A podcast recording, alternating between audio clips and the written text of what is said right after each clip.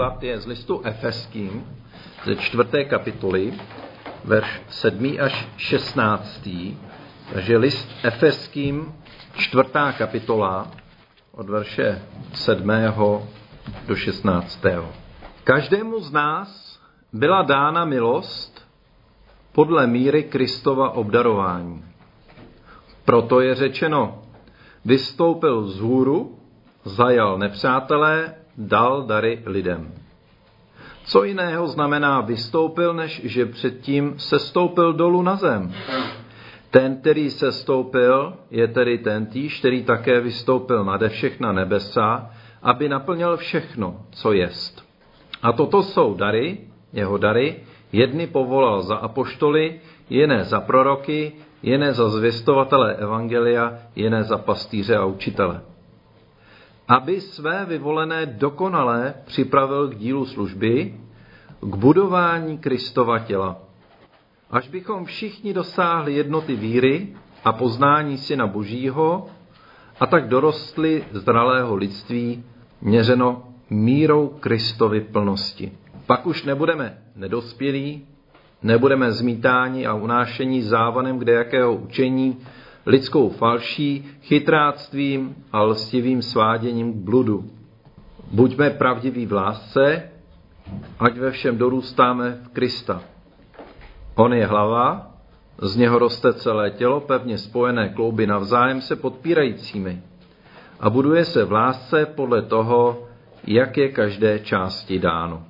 Tady název toho dnešního slova je Církev eh, tělo Kristovo. A když se teda zamyslíme, je tedy církev spíše organizace nebo spíš organismus? Lidská organizace to určitě je, eh, protože ji tvoří lidé a nějakým způsobem se organizuje, ale zároveň je to boží, tedy eh, organizace, a upřímní křesťané byli e, vždycky ostražití při zakládání církevního společenství i v jejím řízení. A tak by to mělo být, protože přeci to není jenom lidská organizace, ale i boží.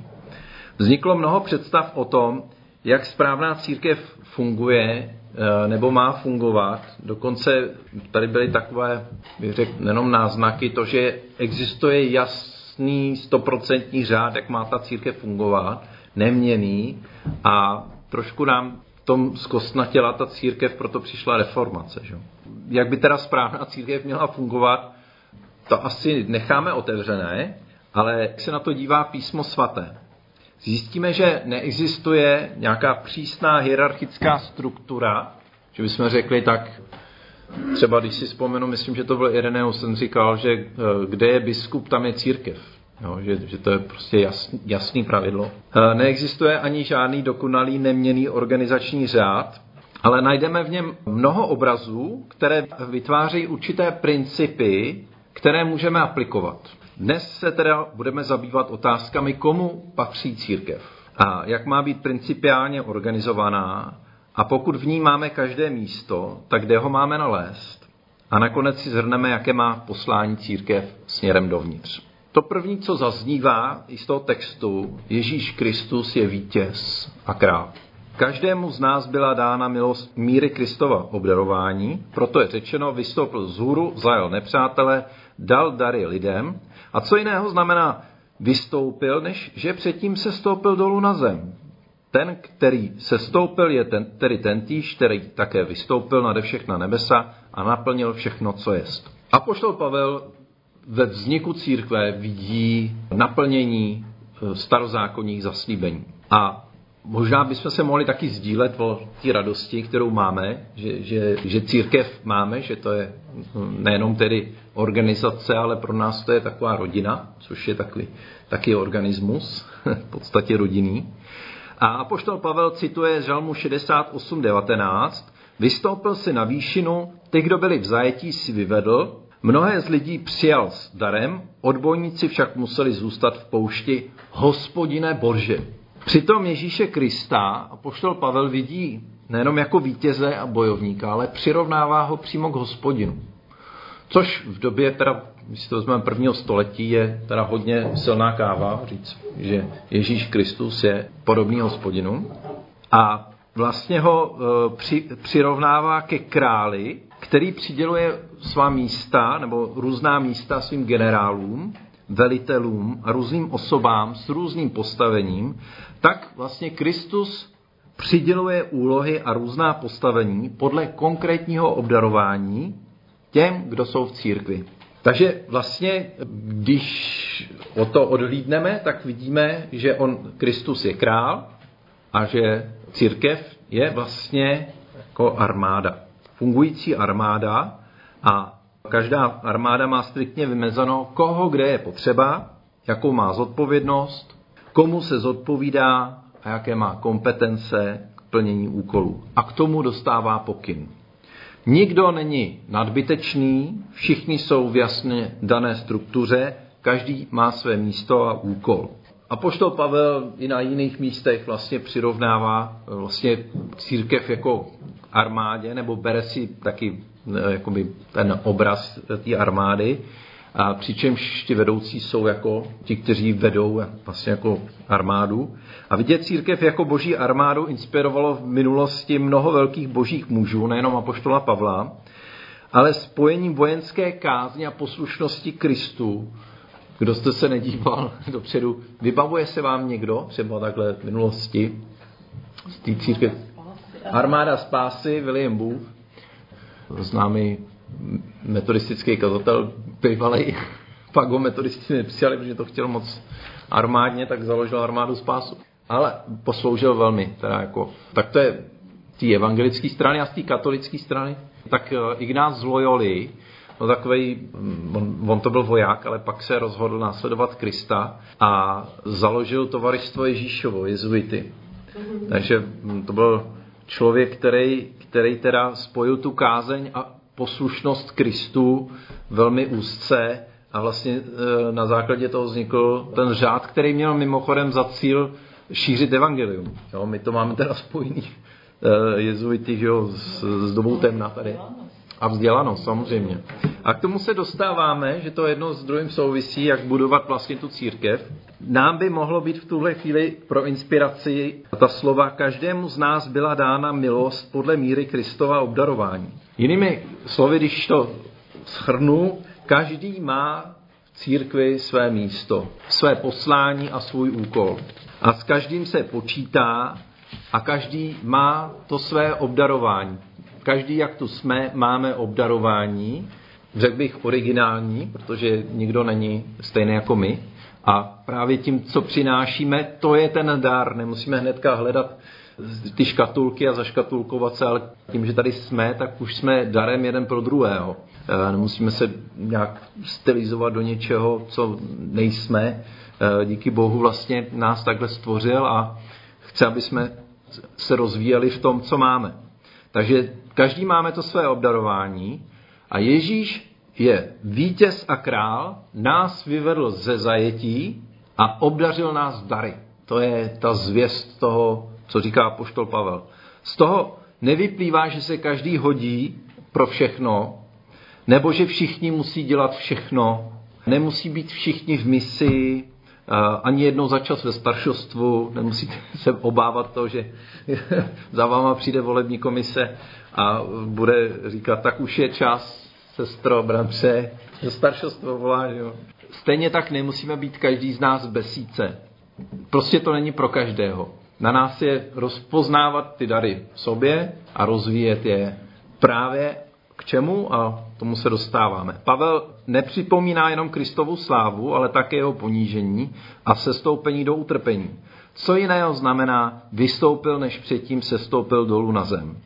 Ježíš do slávy Božího syna nebyl přijat jako nějaké privilegované královské dítě, nějaký princátko, kterému všichni umetou cestičku a uvedou ho do těch nejvyšších pozic.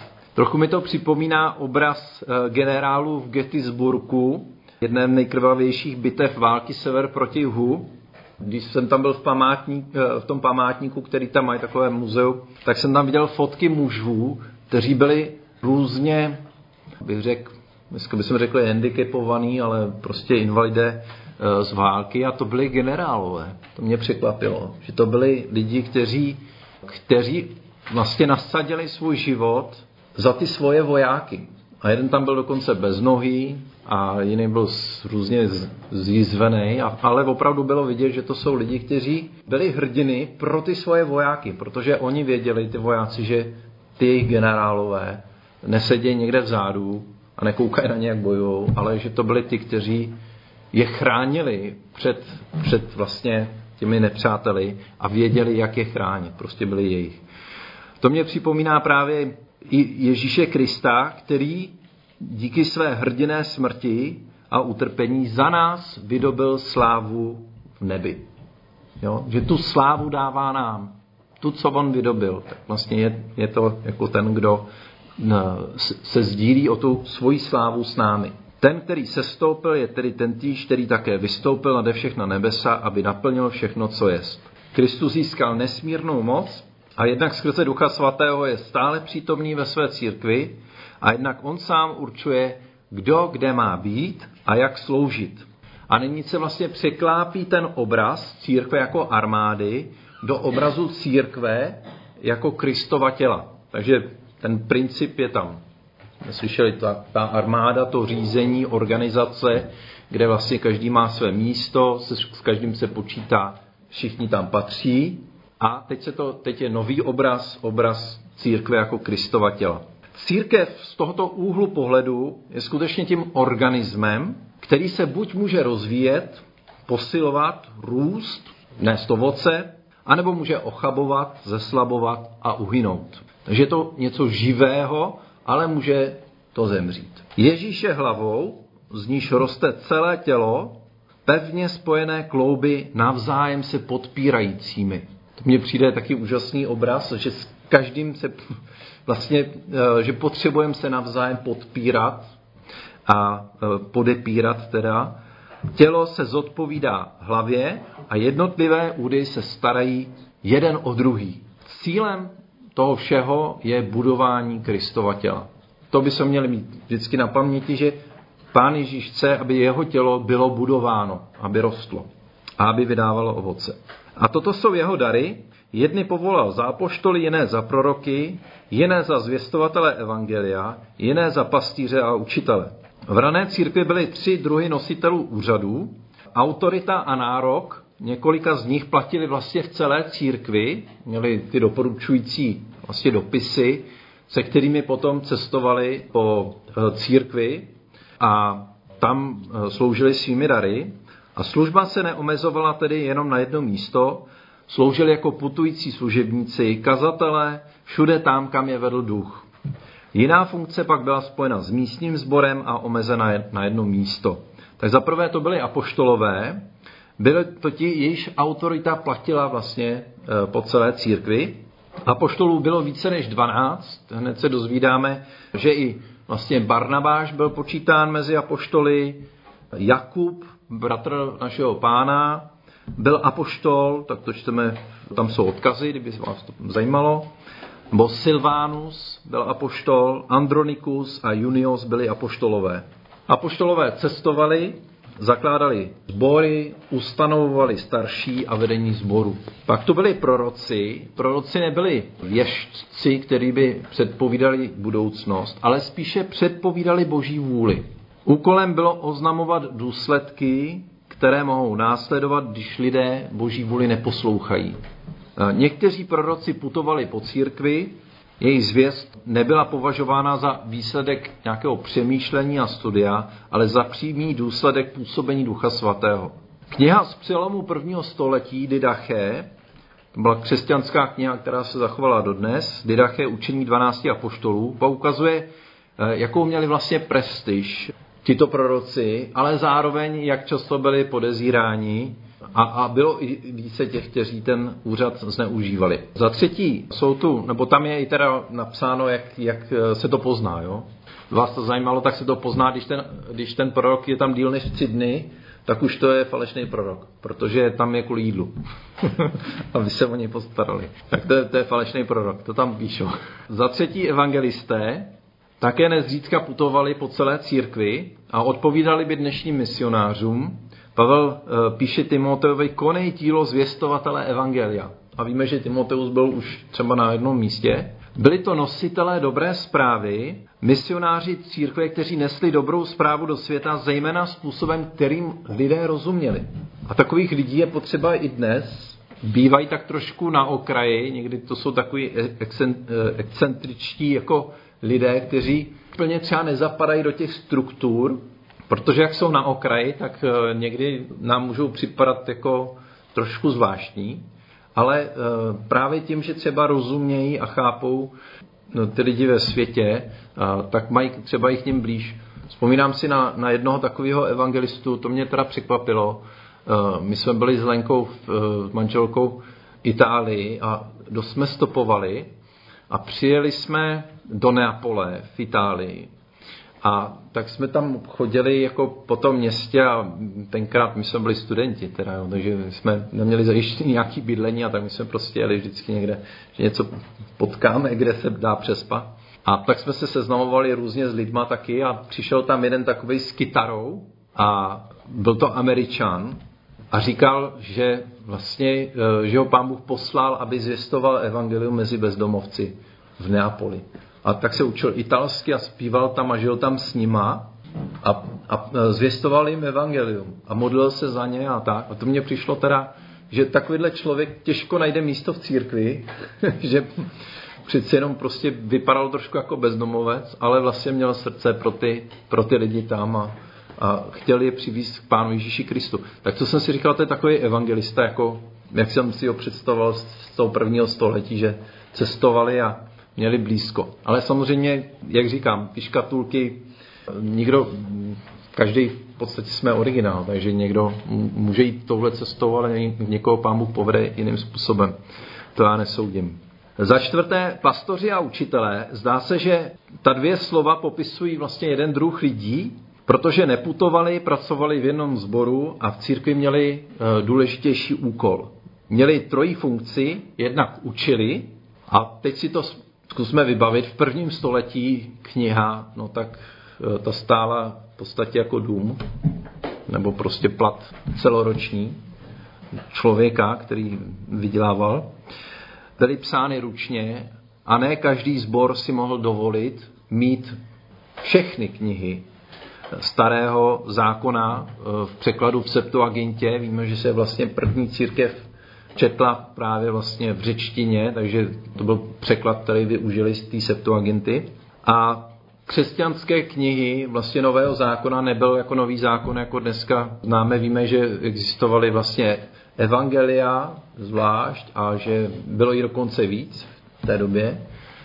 Pak se to ustálilo na ty čtyři.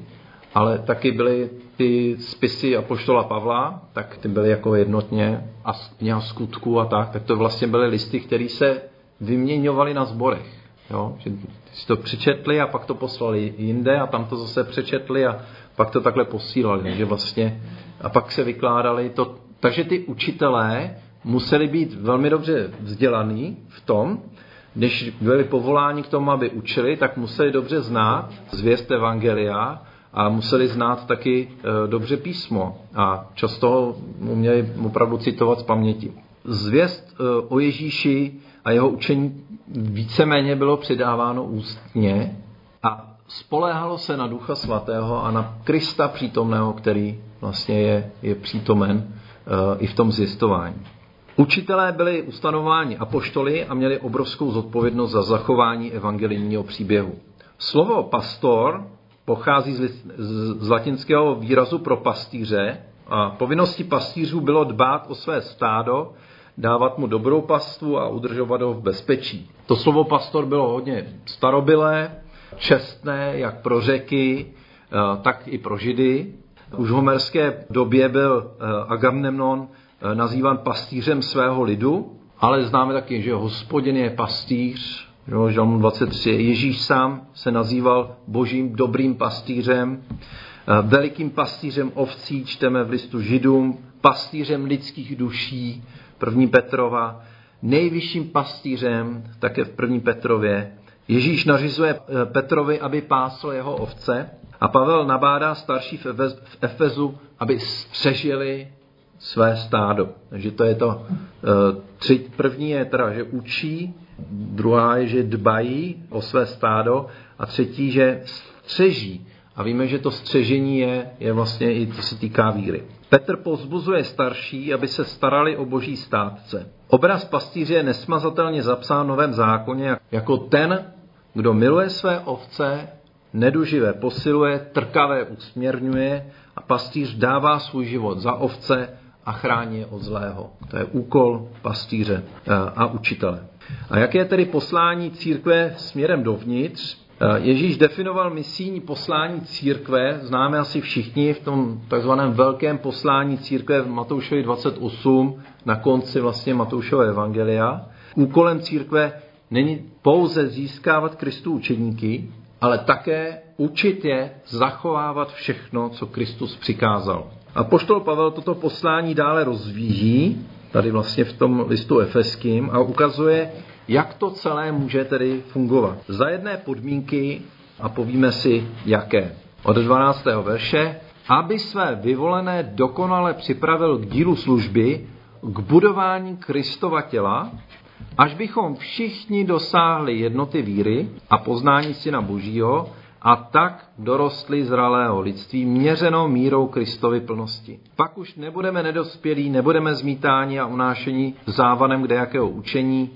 lidskou falší chytráctvím a lstivým sváděním bludů, buďme pravdiví v lásce, ať ve všem dorůstáme Krista. On je hlava, z něho roste celé tělo, pevně spojené klouby navzájem se podpírajícími a buduje se v lásce podle toho, jak je každé části dáno. Takže skutečně ta láska je to pojivo a to je vlastně podmínka toho, aby to boží tělo mohlo růst a aby naplnilo vlastně to svoje poslání. Když Pavel vyjmenoval různé e, druhy nositelů úřadu v církvi, pokračuje slovem o jejich cíli, o tom, o co se musí snažit. Takže úkolem nositelů úřadu v církvi je dbát, aby členové církve byli jednak vzdělaní, to jsme si připomínali třeba i u těch jezuitech, a, ale aby byli takovým způsobem vedeni a střežení, aby nesešli z cesty a stali se tím, čím mají být. Jejich cílem bylo pokračování díla, služby nebo diakonie k budování Kristova těla. To ale bez dokonalé jednoty nelze dosáhnout. Církev se nikdy nesmí spokojit s tím, že členové vedou pouze nějaký patřičný, úctyhodný život, který je druhými akceptován a tak jako přijímán. To je fajn, že chodí bratr se do sboru a nic jako už se nepožaduje, ale jde o dorůstání Kristovy podoby. Tady vlastně nacházíme i to, když je církev vlažná, když je neslaná, nemastná, když vlastně upadá, takový církvi chybí ten zápal, ten, to, ta touha být podobný Kristu. Jo, růst do podoby Krista. Vidět tu svoji zralost v tom, že se podobám Kristu, že na mě vidí moji příbuzní přátelé, blízcí, že odrážím Krista. To je vlastně cíl toho křesťanského budování eh, toho duchovního života. A je to i úlohou vlastně eh, církve, aby pomáhala každému členu dorůstat Krista. Zralost křesťana se pozná podle toho, jak odráží na sobě Krista. Kdo vidí Krista, vidí Otce, čteme. A kdo vidí křesťana, měl by v něm vidět Krista. Jednota vychází ze společného hledání Krista. Není to v tom, že máme ten jednotný řád nebo jednotnou hierarchickou tady tu organizaci, ale skutečně ta jednota vychází z toho, že hledáme společně Krista.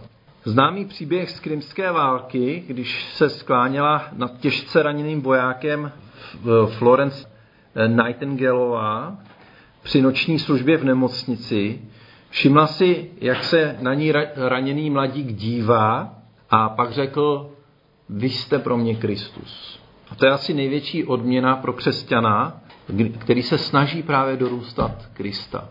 A jak velkou radostí je, když je takto někdo pochválen, i pro toho, kdo právě v církvi slouží a snaží se, aby mu ty svěření lidé dorůstali do Krista. Tak z toho má vlastně, když to řeknu, každý otec má radost z úspěchu svého dítěte. A tak to vnímám, nebo vnímáme, že vlastně je radost, když na nás, na všech je vidět Krista.